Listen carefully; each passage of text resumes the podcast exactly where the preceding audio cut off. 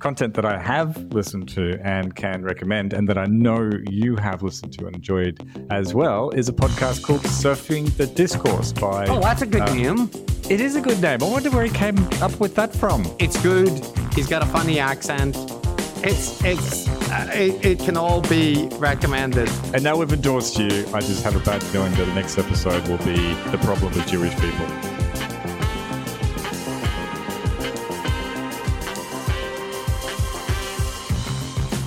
G'day. Welcome to Surfing the Discourse.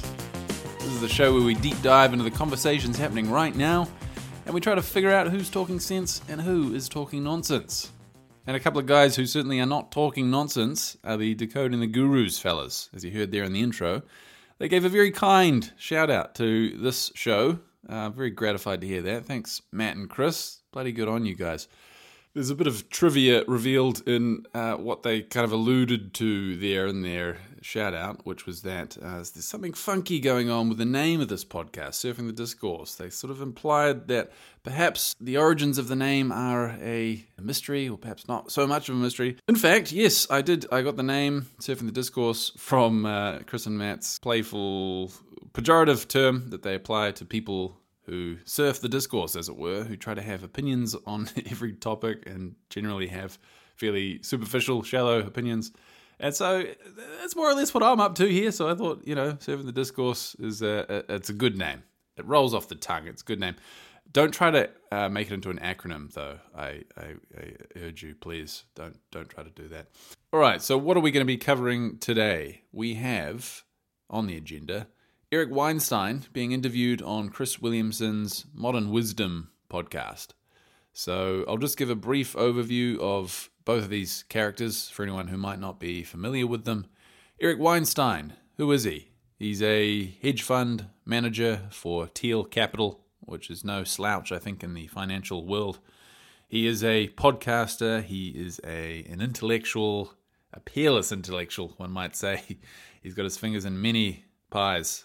Uh, that is, he's a mathematician, he's a physicist, he's a political commentator, he's an economics egghead, he's uh, he's everything. He, some might call him a, a polymath, others might be less charitable and, and refer to him as a dilettante. Uh, we'll see, we'll see what we think based on the content covered in this particular episode. Chris Williamson, who is he? Well, it seems he was propelled into the public spotlight when he appeared on a reality T V show called Love Island in Britain. And so it seems like, I'm not too sure, it seems like he's parlayed that little bit of fame that he acquired there into a podcasting platform where he's been very successful. It seems he's, he's amassed a fairly sizable audience. He's got plenty of episodes. And for the most part, it seems like he speaks pretty reasonably in what he says.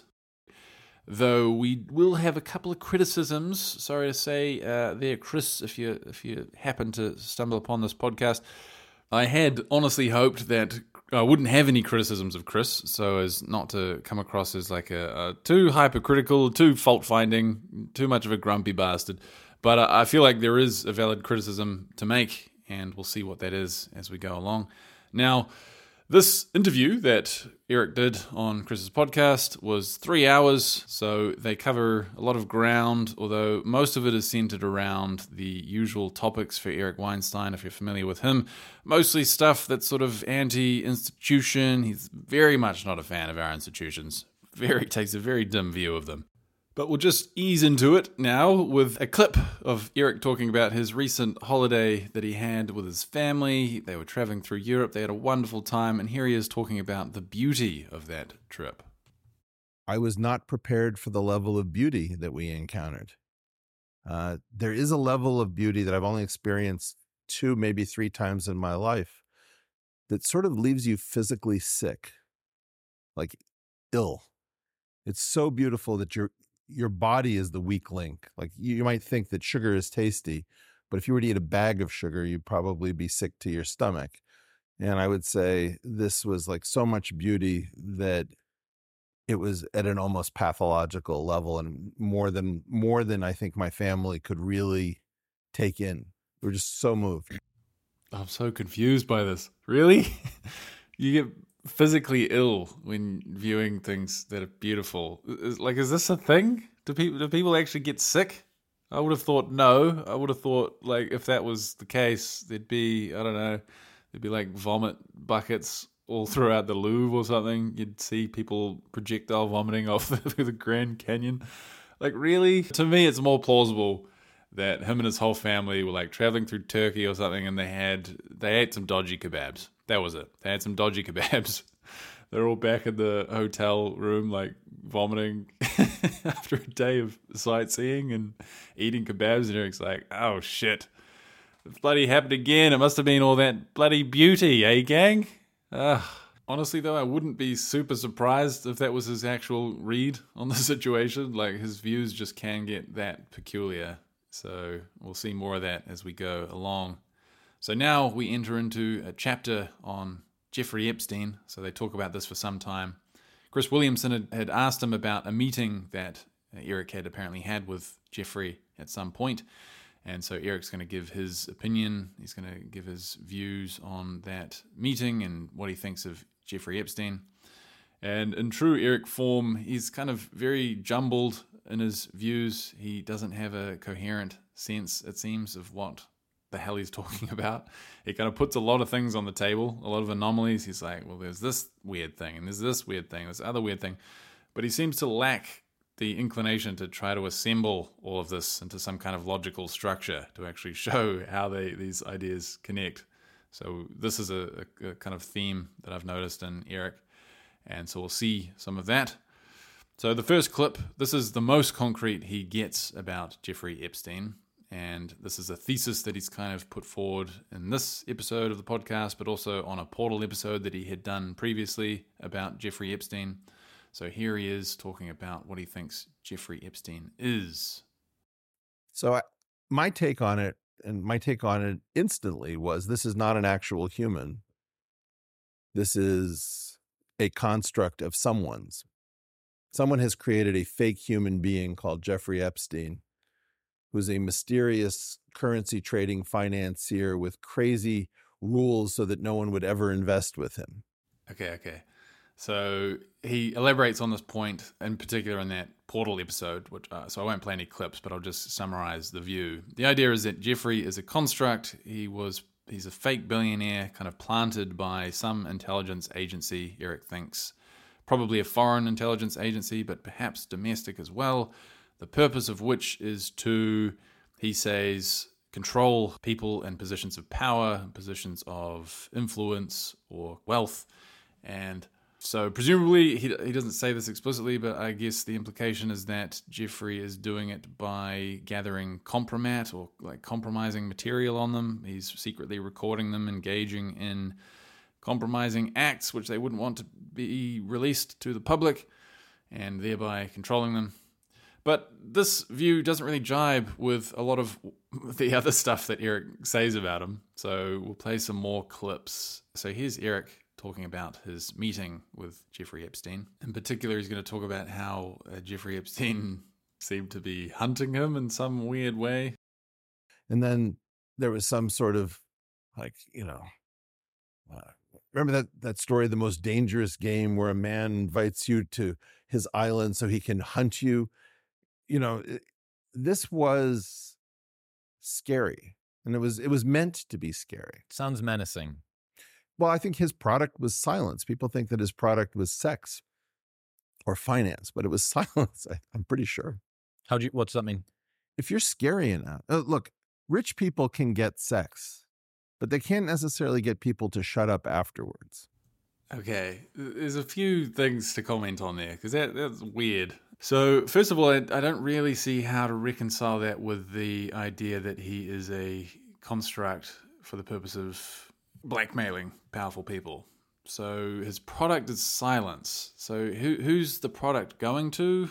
Okay, he said that wealthy people can get sex, but they can't get people to shut up afterwards. Presume, like, my take on that, the only thing I can, the only way I can make sense of it is that wealthy people want to have sex with people, but they don't want those people then talking about it. So Jeffrey makes that happen. That's his product. But then, but really, he's just pretending to provide that product or service because he's actually controlled by an intelligence agency. I don't know. But in case that wasn't confusing enough, uh, we'll get some more of Eric's insights into Jeffrey Epstein. So this clip is from an episode of The Portal, Eric's podcast, in which he's going to talk about the first meeting that he had, or the only meeting that he had with Jeffrey Epstein, and how apparently he was being tested throughout this meeting in weird ways. You're going to serve me food on a tablecloth made out of the flag of my country, or perhaps you're going to give me a beverage that might spill on the American flag. Is this a test of some kind of my loyalty to my country, or whether I have some sort of morality that isn't burdened by some petty reverence to an inanimate object? I couldn't tell what was going on, but I started getting extremely agitated and, in fact, angry. And I think my my feelings uh, involved an expletive, which is F the person who decided that this was a good idea to put a, an American table uh, flag as a tablecloth to test new people coming to the house. My recollection is also that in order to um, test our willpower and concentration, that Jeffrey would bounce this woman occasionally, that she would giggle uh, in order to test our resolve as to whether we could stay focused in the conversation. Okay, so you're being tested in all these ways by Jeffrey and presumably the whole intelligence apparatus behind him.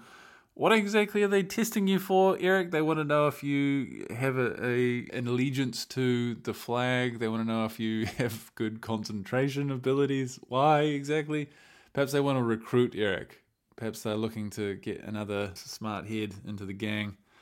Not really sure. Eric doesn't spell it out. It's not clear. So just in case you weren't confused enough about what Eric's opinions are on Jeffrey here, here's some more confusion to add to the welter. Okay, so the setup here is that Eric thinks that the scientific establishment in America is underfunded and neglected, and so Jeffrey Epstein is somebody that funds a lot of science or had funded a lot of science.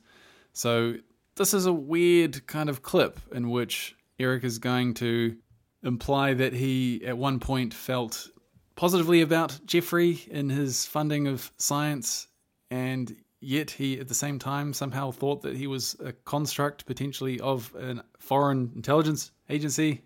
Don't know how that squares, but here you go. We are not protecting our scientific assets. In fact, when Jeffrey Epstein came back out of prison, uh, I think if I recall correctly, I tweeted that Jeffrey Epstein was somebody who was Uh, funding what the American government refused to fund. And I recall, if if I'm not uh, being too self-kind, that I said, welcome back with a period rather than an exclamation point.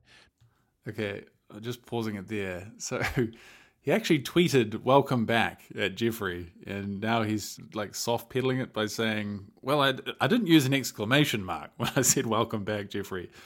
Like, it kind of seems to me, and I'm just speculating, that Eric was really disgruntled about the issue with the lack of funding, and so he was taking this like contrarian take on Jeffrey when he got out of prison, saying, welcome back, at least we've got you funding science. And I'm wondering how this jives with the idea that he's a construct, because keep in mind this is in the same episode in which he's sort of laying out that thesis, so I'm confused. Uh, I'll play the rest of the clip though. Oh, by the way, I tried to find the tweet and I couldn't. I, I think it's been deleted, so Eric's obviously not wanting people to actually see that, which makes me kind of think like maybe he did have a more favorable view of Epstein at the time. Not, not too sure. This is pure speculation.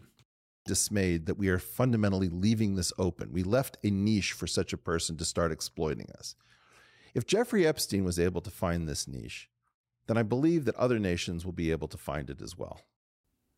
Okay, so he's saying that it, the reason he didn't give him an, an exclamation point was because he's, there's a bit of dismay there as well. He's happy that Jeffrey's funding it, but there's a dismay because Jeff, you know, it's Jeffrey. He's he's the one funding it. Uh, it's weird. It's a weird take. I don't know what to make of it. And he's saying if Jeffrey can find it, then presumably some other countries can find the exploit too. What like what is the exploit?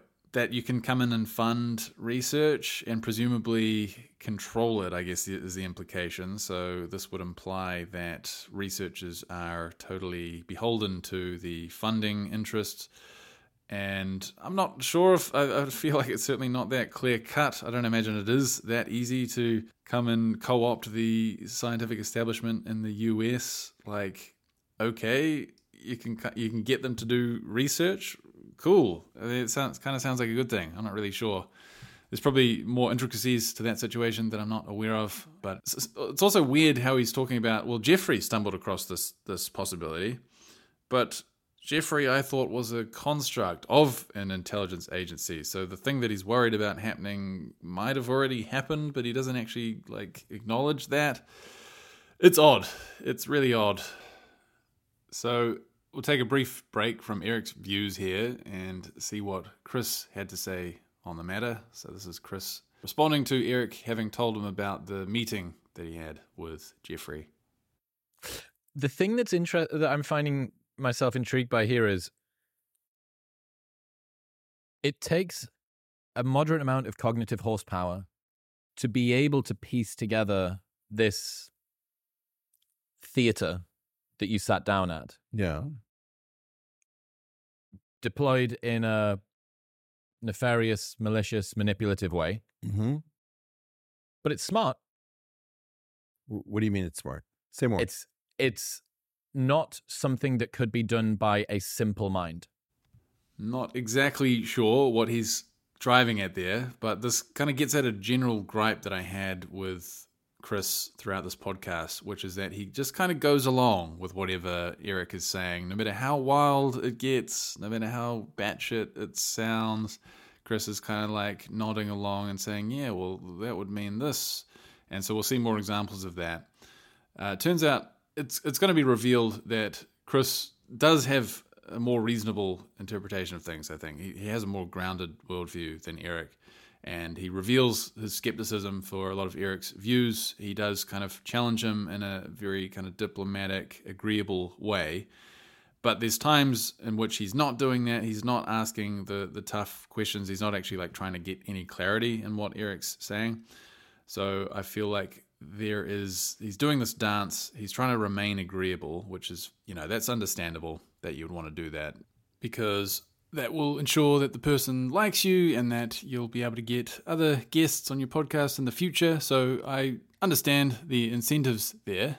Plus, maybe he's just naturally agreeable, finds it difficult to disagree. But when it gets to the point of Eric spouting views that are deranging of one's understanding of the world and how government works and ultimately contribute to a conspiratorial worldview, then I kind of view it as a little bit irresponsible. Like, if you really don't believe what Eric's saying and you do have the capacity to challenge him, at least ask the, the right kind of questions, which I know Chris does, then I'm wondering why he doesn't do that more often. So that's a general view that I had on Chris throughout this episode, and we'll, we'll see examples of that as we go. But for now, Eric's going to go on to talk about how the Jeffrey Epstein phenomenon has been kind of suppressed in the media, and implying, or at least maybe stating outright, that there is some kind of collusion, coordination going on between whatever intelligence agency is has constructed Jeffrey and the mainstream media. So here's some of that. You have these fictions, like, you know, that are put out by mainstream media or traditional news desks, which is nobody cares about that story. Well, that you can see from social media that that's not true, from the internet. Jeffrey Epstein is an example of what I've called an, an anti-interesting phenomenon, something that would normally be fascinating. Imagine, for example, you had a story where you could get a Pulitzer Prize for breaking it.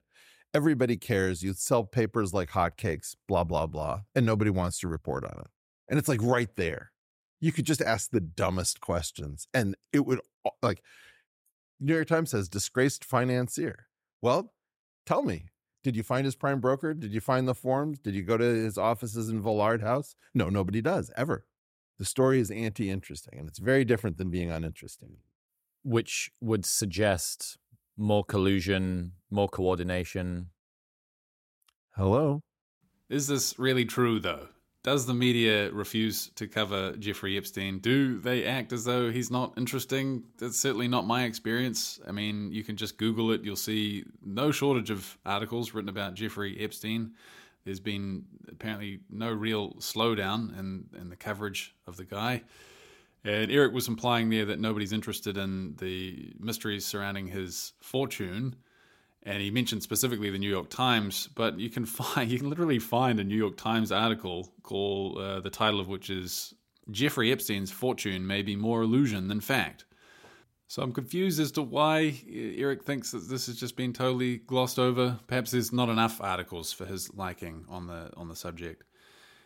And look, to be fair, I think there is a lot of weirdness surrounding Jeffrey Epstein. So there are anomalies, there are there's strangeness. There's room for conspiracy thinking, I think, but obviously Eric is somewhat more florid and unconstrained in his theorizing than perhaps it's reasonable to be. So, for instance, Jeffrey Epstein, his fortune obviously is questionable. I think you can probably make sense of it in the fact that he, you know, he did have a financial background. He started a company. He'd worked for Bear Stearns, which was a bank back in the nineties or eighties. He had managed to insinuate himself in with a lot of other wealthy people. It looks like he was engaging in kind of dodgy financial practices, like not necessarily trading, things like helping wealthy people move their money offshore and things of this nature. There's some indications that he was running kind of schemes, scams on wealthy people. And so you can kind of see how he might have amassed a bit of a fortune. He's a bit of a liar. He's a bit of a dodgy operator. You know, he's into some weird shit. There's uh, seems to be credible reports that he had, that he did in fact have hidden cameras kind of embedded all over his properties. And so it's it's kind of plausible that he might have tried to, at certain points, get some dirt on people so that he could blackmail them. That doesn't sound too far-fetched to me. But that's ultimately a very far cry from the florid picture that Eric is painting of the idea that Jeffrey is a construct of an intelligence agency. I think that so many of the observations that Eric has made here are just impossible, or very difficult at least, to reconcile with this view. Anyway, Eric continues from that previous clip. He's going to keep talking about the plausibility of media coordination and doing things like suppressing the Jeffrey Epstein story. By the way, like, so it's a it's, it's a far-reaching conspiracy if it is a real thing. Uh, it involves mainstream media. It just gets more and more kind of out of hand and implausible the more of these pieces you add. And of course, Eric doesn't bother to try to make it make sense. He's just throwing out all these ideas without, you know, he's just littering a bunch of thoughts, and you're supposed to pick them up and dispose of them how you will. So, yeah, he's going to continue now talking about how the Twitter files reveals coordination uh, of the, the media you know, with the government. We now know, like post Elon Musk's forty-four billion dollars adventure at Twitter, that there are these coordinating groups coordinating coordinating social media with the intelligence community or with the Department of Homeland Security or with the State Department. We now know that we're living in an orchestrated, cor- you know, curated, choreographed world. And we can't know it officially, but we all know it if we want to know it, which is hysterical. Now we have to talk about, well, are you a conspiracy theorist? Like, I, I read...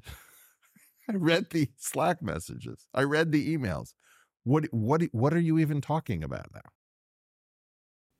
Seems kind of hyperbolic to me. We, we're living in an orchestrated world because of the examples revealed in the Twitter files. Like uh, the examples I recall were the, the the executive branch, so Biden administration. They requested some naked pictures of Hunter Biden to be taken down. That was that were their requests, and they were indeed taken down.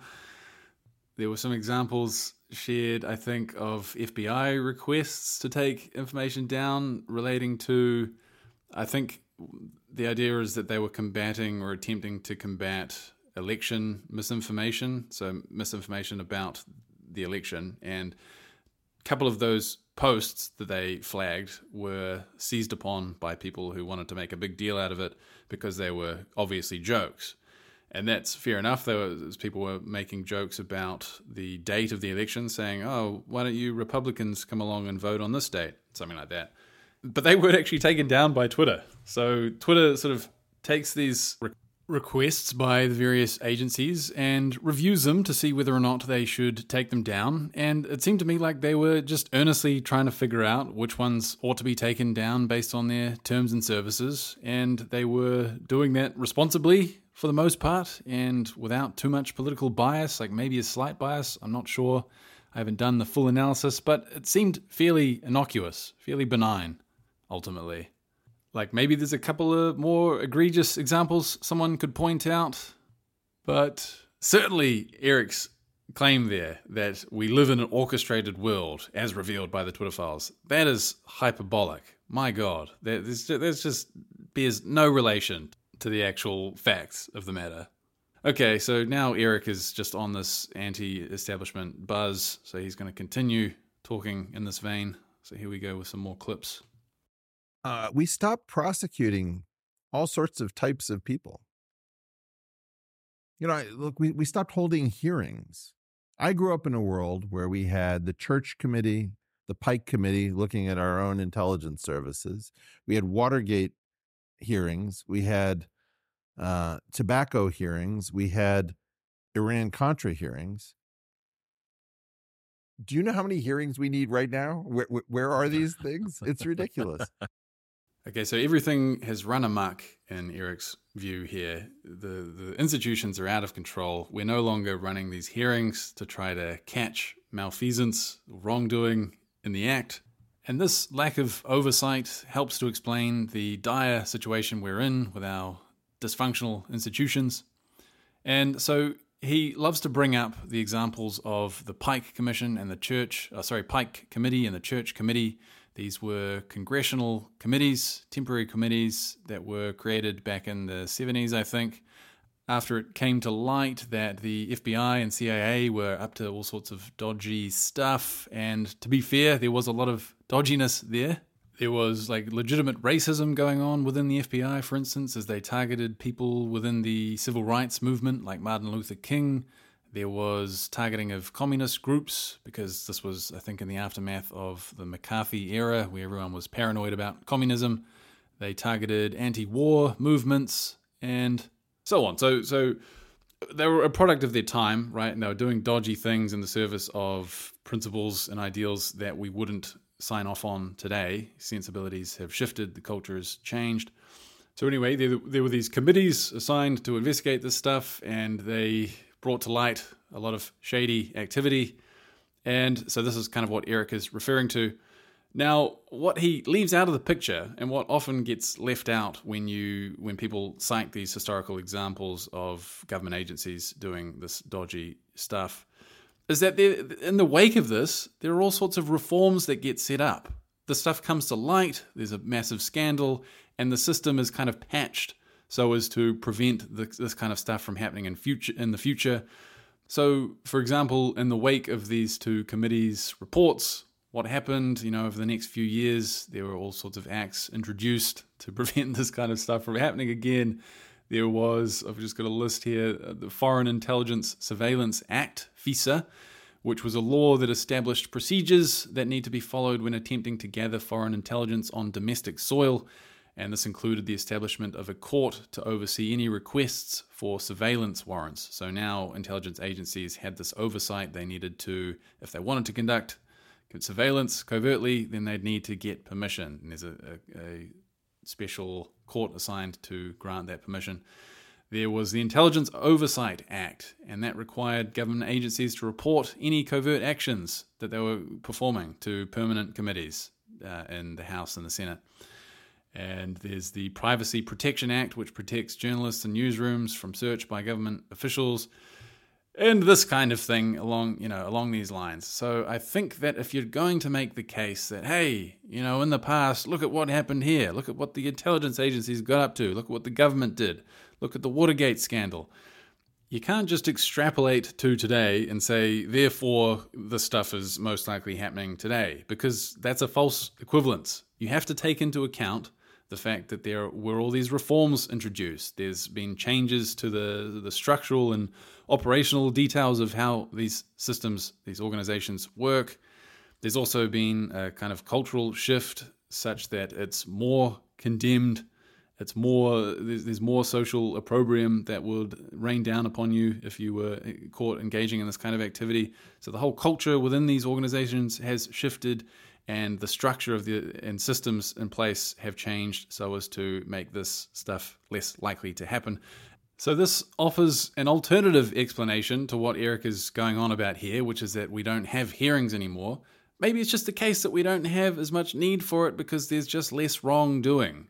I mean, what's the alternative? So if, if all this stuff was happening back in the, the sixties and seventies, and we had we had hearings at the time, like Watergate, and now Eric is saying, well, we don't have these hearings anymore. Isn't that strange? The implication is that there is just as much or perhaps more corruption, but that it is now kept under wraps in spite of the fact that there's all these new controls on this stuff happening. It just seems totally... I mean, contrast it with the, the alternative, which I just laid out, which is just that things are working better now. It's, it's more difficult to get away with this shit. So, I don't know. Which seems more plausible to you?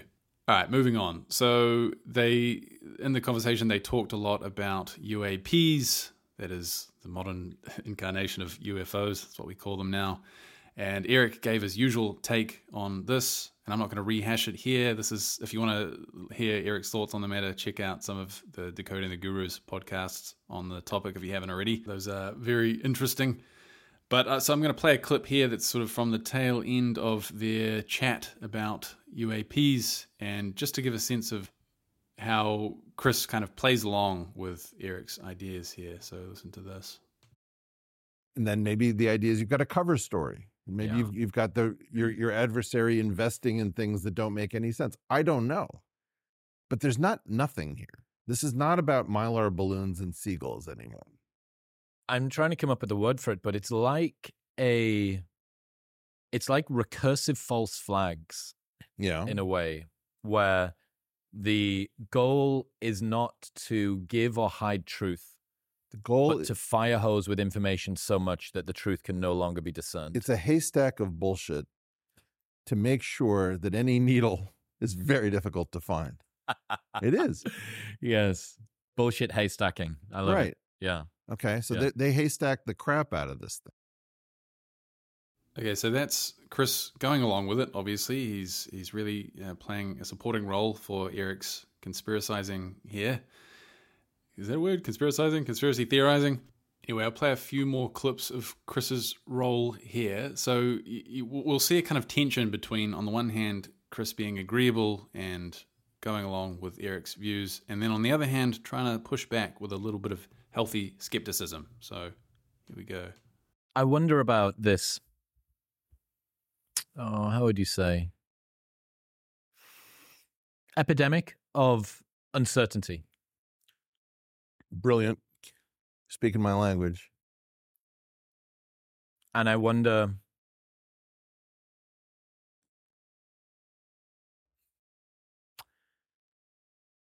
how, first off, how as an individual you are supposed to put up any kind of effective defense. To just take some sovereignty, being, you know, an agentic individual. Right. And secondly, I wonder what the end goal is. I, I understand why uncertainty would be useful for manipulation, because if people can't discern truth from untruth, it can be easy to poke them and prod them and, and float them in particular sure. directions.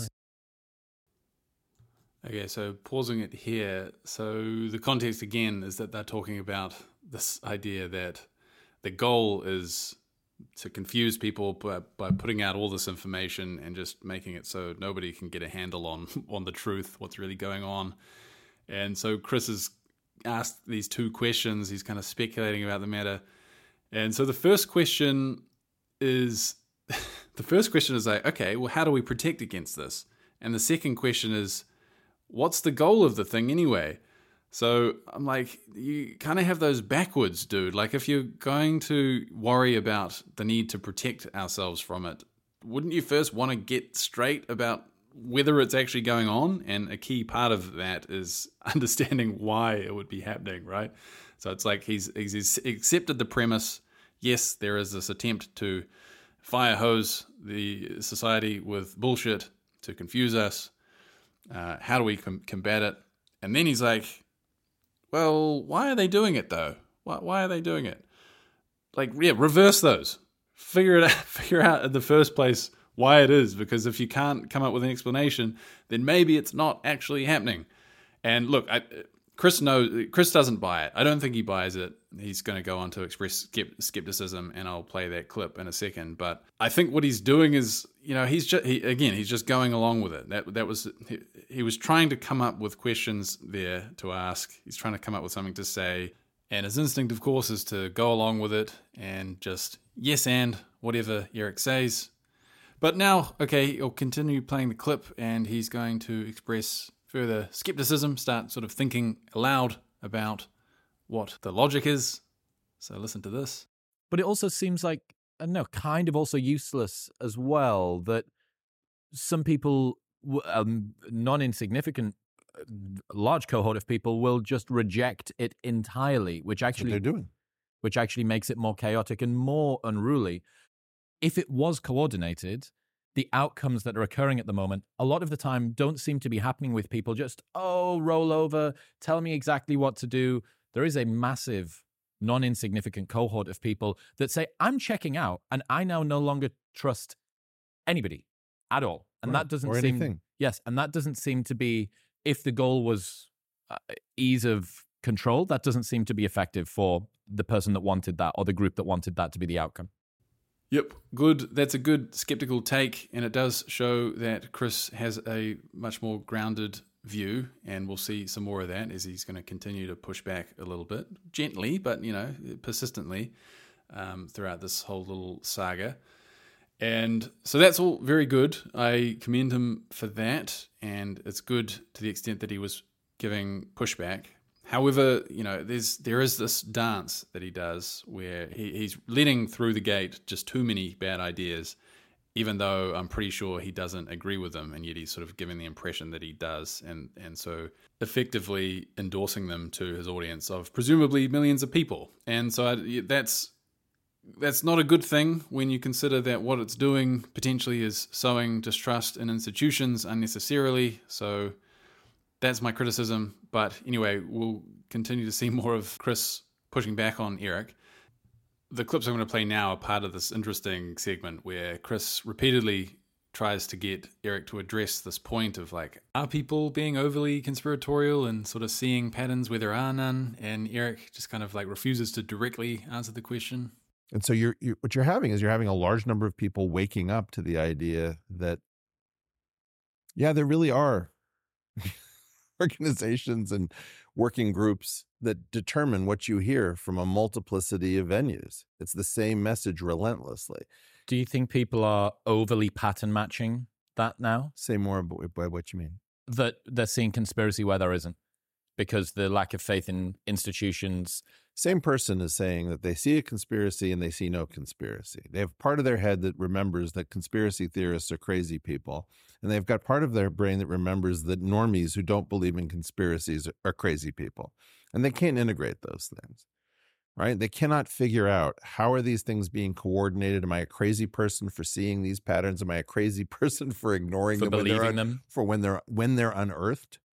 Okay, I'll just pause it there. So, yeah, Chris is asking, you know, could it be the case that people are seeing things that aren't really there? And this is Eric saying no. This is Eric saying no because, you know, people are in two minds. Is there a conspiracy? Isn't there? But ultimately, there's there's all this weird shit that they're picking up on. So, yes, there is a conspiracy. So his, his response to Chris there is no. He's just being mealy-mouthed about it. Um, but I'll keep playing more of that clip. Um. What you're seeing is a complete destruction of bedrock reality, that if you weren't actually physically there. How do we know that these people actually met in a warehouse? Is this really a table, or is it just, you know, C G I? Was it green and we could superimpose wood onto it? Nobody knows what's true. And, you know, if you, if you ask me, well, Eric, how are you dealing with this? I would say I'm failing. I'm just flat out failing, as are all of you. I, I'm just more honest about it. I don't know if that's fair, Eric. I don't feel particularly confused about what's going on. I mean, yeah, there's a lot of stuff that I don't know. You could probably like pull out some anomalies that I'd be kind of scratching my head about. But I think there's, you know, there's failing and then there's failing, right? So as an analogy, like suppose we hear a noise outside and Eric's like, do you know what that was? And I'm like, nah, I don't know what that was. You know, maybe it was probably just like a bird or something. And Eric's like, well, no, actually, I think that was a dragon or that was a, a ghost or it could have been this or that. And he's like got this whole litany of possibilities. And he's like giving all these arguments for why it's one of one or the other of these things. So that's two different varieties of failing, right? So there's either staying more staid and grounded and not speculating beyond what is reasonable, even if you don't like have a, a concrete answer for every possible anomaly. And then there's the kind of fanciful, florid theorizing that Eric engages in. And I don't know, I'd rather fail the first way, to be honest. So yeah, if, if I'm failing, then I'd rather fail my way. Speaking of failed reasoning, we're not done by a long shot. We've still got more examples from Eric. So here he is talking about what we can call, or what Eric kind of calls, the Noam Chomsky effect, which is when you have, so somebody like Noam Chomsky is a an illustrious academic. He's gained a lot of credibility through his academic work. And then he kind of parlays his notoriety uh, into, you know, becoming a political commentator and saying things that are inimical to the sinister institutions, the institutional narrative. And they have no choice but to allow him to chatter away in this manner because of his success as an academic. And so Eric is talking about, in this next clip, how in today's age there is a countermeasure against this kind of thing happening. So is this. But we're not seeing the Noam Chomsky effect, where you do amazing research and they have to put up with every crazy idea that comes through your mind. You can't have these dangerous people running around. That's why all of us are discredited. Maybe you haven't noticed this. But like Jordan Peterson is discredited, Sam Harris is discredited, Joe Rogan is discredited, Brett Weinstein is discredited, Ben Shapiro is discredited, Barry Weiss is discredited. Everybody is discredited. Mm, there's a few things wrong here. First of all, are they really discredited in the way he's implying? Like, it seems to me that really they're only discredited among the kind of political factions that they alienate with their particular views, right? So Joe Rogan is still incredibly popular and he's favored on the right, as is Jordan Peterson and Ben Shapiro. Like, how, how have these people been discredited exactly? Uh, anyway, but more importantly, like, his whole point is that it's this Noam Chomsky effect, right? So people who gain credibility in in an academic field then parlay that into the into political commentary. But the, most of these people aren't academics. Like Joe Rogan, is he an academic? Jordan Peterson, perhaps. He's no Noam Chomsky, I don't believe. I don't know if he made much of an impact in his actual field, clinical psychology. But these people don't really fit the bill of what he's talking about. And so so then the argument would have to be, well, okay, so these pe- these are people with large audiences, big platforms, so the sinister, uh, shady organizations, whatever it is, they need to shut these people down. So his reasoning just goes wrong on so many levels. Like, A, they haven't really been discredited. I don't see how that is the case. B, they're still broadcasting their ideas to millions of people, so they haven't been deplatformed. Uh, C, they're not actually academics, so this isn't an example of the Noam Chomsky effect. Like, really, what are you, what are you saying?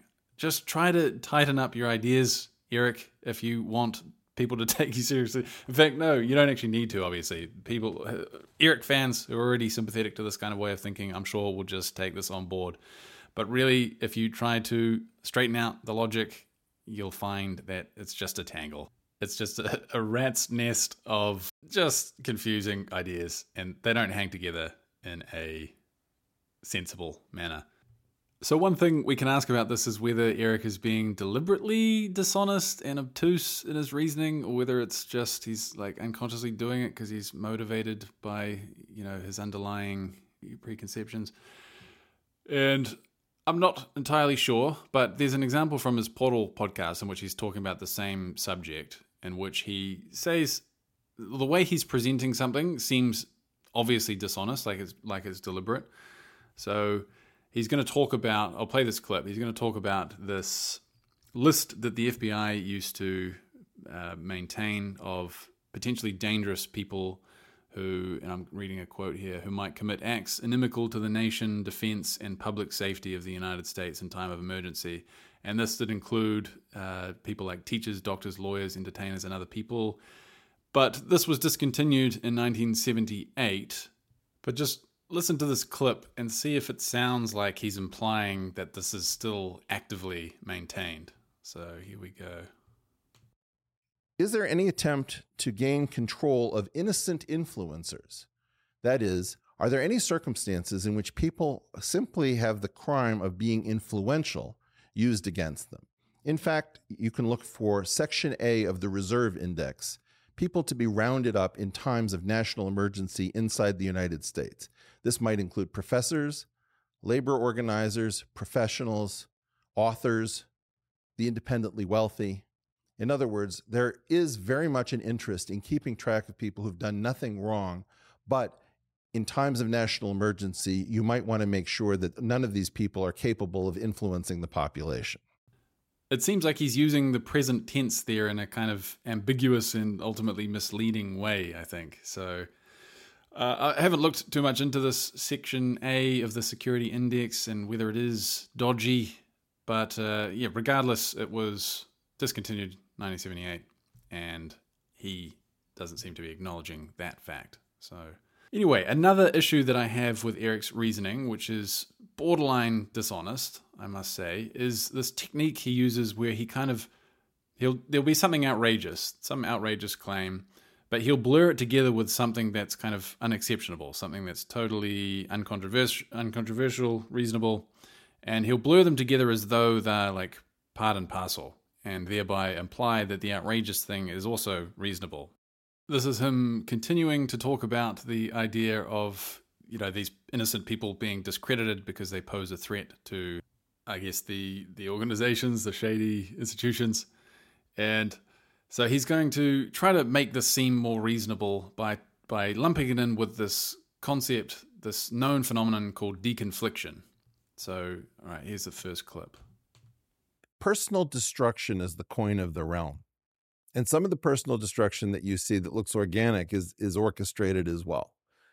And we're just in this thing where, in my opinion, what you're looking at is something called deconfliction, but people don't know what that is.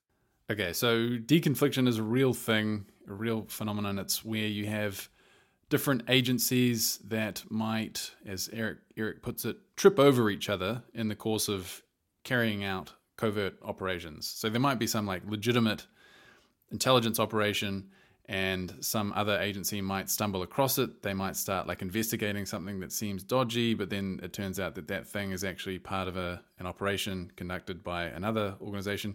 So they have measures in place to prevent this kind of thing happening. And Eric in this next clip is going to mention three systems that are apparently in place in the U S to prevent this. And then he's going to imply that there might be some kind of similar protocol systems in place to ensure that ordinary citizens don't interfere with these covert operations. So here we go. So the first thing I'd like to throw out is if we have three separate systems to keep like the intelligence community and local police departments from tripping over each other, what do you think we do when ordinary citizens get wind of something amiss that's some super secret operation? And my claim is we discredit them. We pre-bunk them in the language of the G E C, I believe. So now you have to pre-bunk the malinformation, which means destroy the reputation of the person spreading the information that's countering the official disinformation and misinformation. So it, I can't work out why anybody's confused and why they're having trouble existing in the... Stay in school, kids. Um, so the point is, I've got all of these friends who are pre-bunked malinformers. That's what, what a I, club. What a club to be in. That's what I do. I'm a pre-bunked malinformant. Did you catch uh, Chris again playing along there? But so look at the maneuver that Eric is pulling here, and I think he, he does this quite often. So what it amounts to really is you take some batshit crazy idea, which is that, you know, all these figures, including him, are being discredited deliberately, and you pour in a few facts. In this case, the notion of deconfliction, which is legitimate. And then somehow you've rendered your entire argument more plausible, coherent. The thing is, deconfliction in its ordinary incarnation within the intelligence community, that makes total sense. Like, it's obvious why something like that should exist. It's uncontroversial. It's totally consistent with these organizations doing the things that they are supposed to be doing. But then his version of deconfliction is totally conspiratorial, and it involves like government-wide conspiracies, coordination with the media, and, you know, operations that go against the interests of the people and need to be covert. So they're just not the same kinds of things, and lumping them together doesn't make it so. So, all right. Uh, he's he's actually got another explanation. Like, this this might be his ultimate explanation for why all this is happening, though, and uh, I think this should clear everything up, clear up all the confusion. This is a joke. It's beyond preposterous. And, and by the way, it comes out of not loving your children. All right. So there you have it. That's the real explanation. You, you, these, these people in positions of power don't love their children. Okay. Good. I'm glad we got to the bottom of that. All right. So moving on from this particular topic to another one of Eric's hobby horses. So Eric thinks it's incredibly, vitally important that we leave Earth, and we do so by using his particular theory of physics, which apparently is going to allow us to create portals to other worlds, I guess. He, he takes this idea very seriously. So here, here they are discussing the importance of the need to actually leave Earth. So here we go with that. Is going interplanetary as useful? Is it the highest priority? The highest priority. You'll, you cannot stabilize this place. I'm telling you that with CRISPR Cas nine, with the Teller-Ulam design, are you telling me that people aren't going to figure out how to come up with fun viruses and gain-of-function projects, and people are going to be able to do these, uh, you know, poly- polymerase chain reaction, I think, was taught in my daughter's high school. There's already too much leverage, too much leverage, too little wisdom, too many people.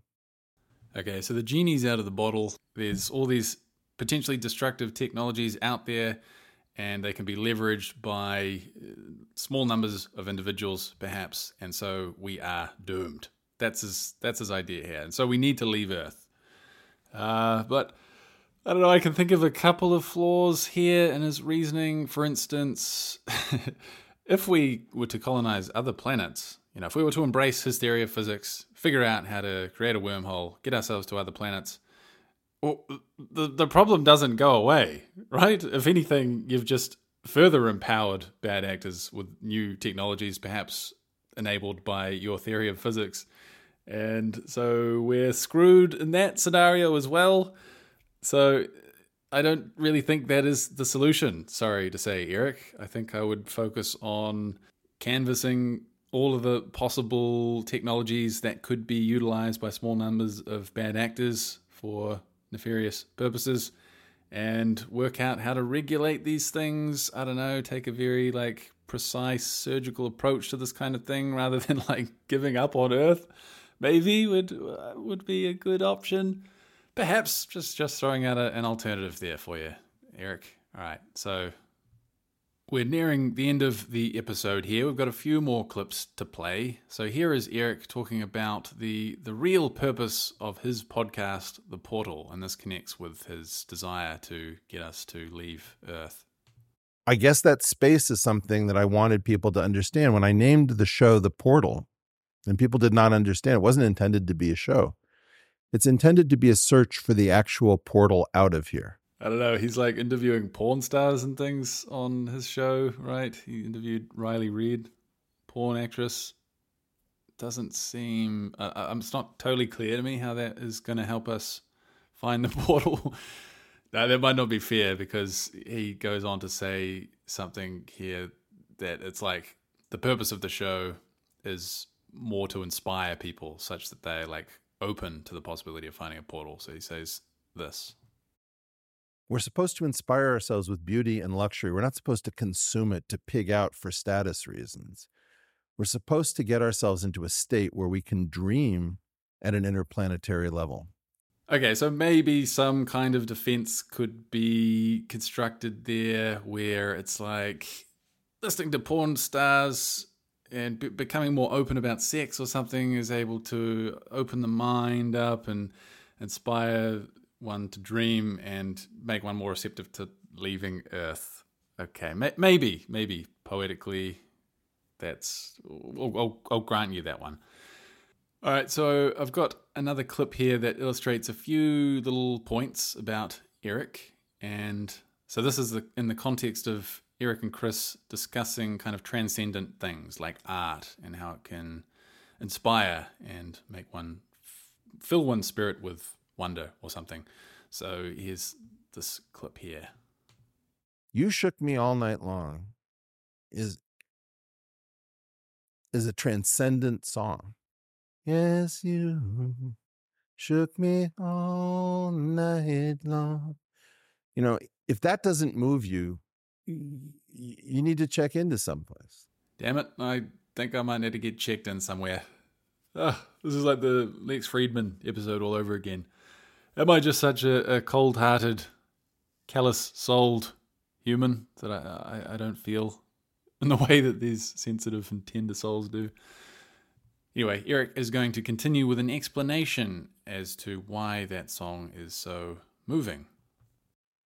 Those four notes recur in all of these songs that matter. It's basically Mary Had a Little Lamb with fa thrown in as well. And there's a reason that they work. The second note brings up in your mind the uh, thing called the fifth, the, the dominant chord.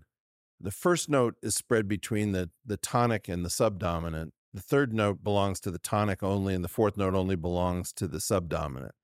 And so this, this idea that Western harmony revolves around these ideas of the tonic, the subdominant, and the dominant are carried by these notes. So even if you're not playing it on a chordal instrument, that this pattern of four notes that keeps recurring grabs us because we know what the chords are behind it. And it's basically Mary Had a Little Lamb or Proud Mary, you know? But that's a great place to start for transcendence. What do you think? Pretty innocuous stuff, right? He, he kind of got too much wrong there. There can't be too much wrong. He's just talking about music theory there. There's, there's no issues. Well, actually, I can point out a few. Yeah, let me, allow me. So, first of all, his explanation is not really an explanation at all. He's saying that the, those four notes are transcendent essentially because they remind us of the chords that they compose. But he doesn't go on to explain why the chords themselves are transcendent. So it's kind of like this circular thing going on. Um, also, the four notes that he's talking about, they don't guarantee transcendence, right? Like he gave the example of Mary Had a Little Lamb, and I'm pretty sure that doesn't tend to induce a feeling of transcendence in most people. Also, you can have incredibly moving songs that don't use all four of those notes. So it's like not totally clear why you would zero in on that as being transcendent. Transcendent. Also, the ultimate point that he's trying to make here could have been made much cleaner just by, you know, by sweeping away all of that detail there, all that music theory, and just saying, isn't it remarkable how music, like a song like this, can be transcendent? That's really the point. But I think the reason that he goes into all these details, which nobody's going to, unless you have studied music theory, you're not going to understand what he's talking about. It's like a pretty niche market. The reason he does it, I think, is classic Eric. He's trying to trot out his smarts so that, you know, parade, parade it for everyone to see using technical jargon that is highly specialized and ultimately serves, in this case, only to show how smart Eric is as opposed to actually making a coherent and easily understandable point. And Eric does this all the time. If you want to see more examples of that, then again, listen to Decoding the Gurus. There are some interesting instances of that kind of thing going on. Anyway, that was the last clip. Actually, no, I'll play one more clip. So one thing to note about Eric is that he uses very florid language, very jargon-heavy language. He loves his metaphors, and often that can distract from the point that he's trying to make and, and ends up obfuscating the, the point. So it's not like well used, but sometimes he's pretty good at it. I think he's just hit and miss.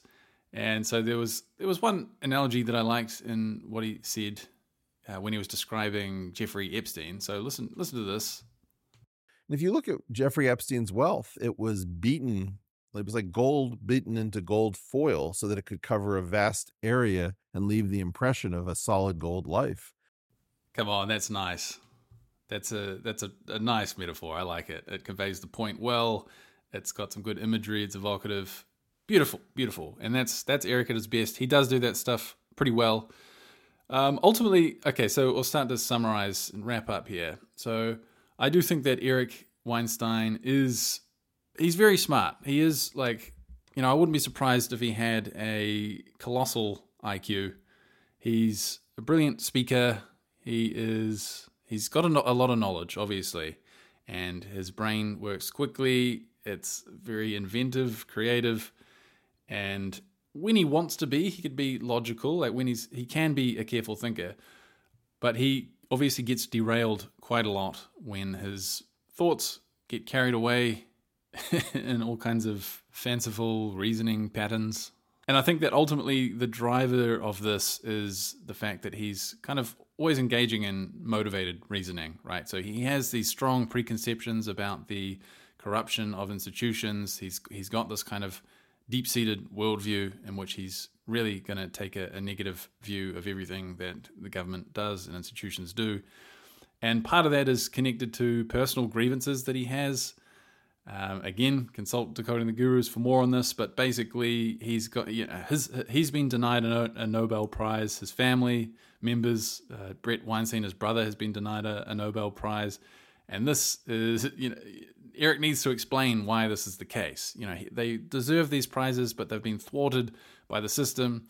And so he he's always coming up with like explanations that sort of allow him to preserve his self-flattering image of himself and his family. And so there's there's this motivated aspect to his reasoning here. And it ties in with his distrust of institutions, because it's always the case that the institutions have their boots on Eric's head, keeping him down in the dirt, ensuring that he doesn't receive a Nobel Prize, gain any attention. And yeah, so I think this is where Eric goes wrong. He's highly a highly motivated reasoner, and I don't mean that in a positive sense. And it's a shame too, because he is he's got a big brain, he's got a good head on his shoulders, and it's just not being used optimally is what I would say. And okay, so that's Eric. He, as we saw, he's got a few of these tricks up his sleeve for obfuscating and making arguments appear stronger than they are. He's got this tendency to just gish gallop, throw out a whole lot of details and kind of hope that it, he'll leave the impression that he's made a solid argument. He will blur together things that are totally unreasonable with things that are reasonable and hope that that's made the argument sounder.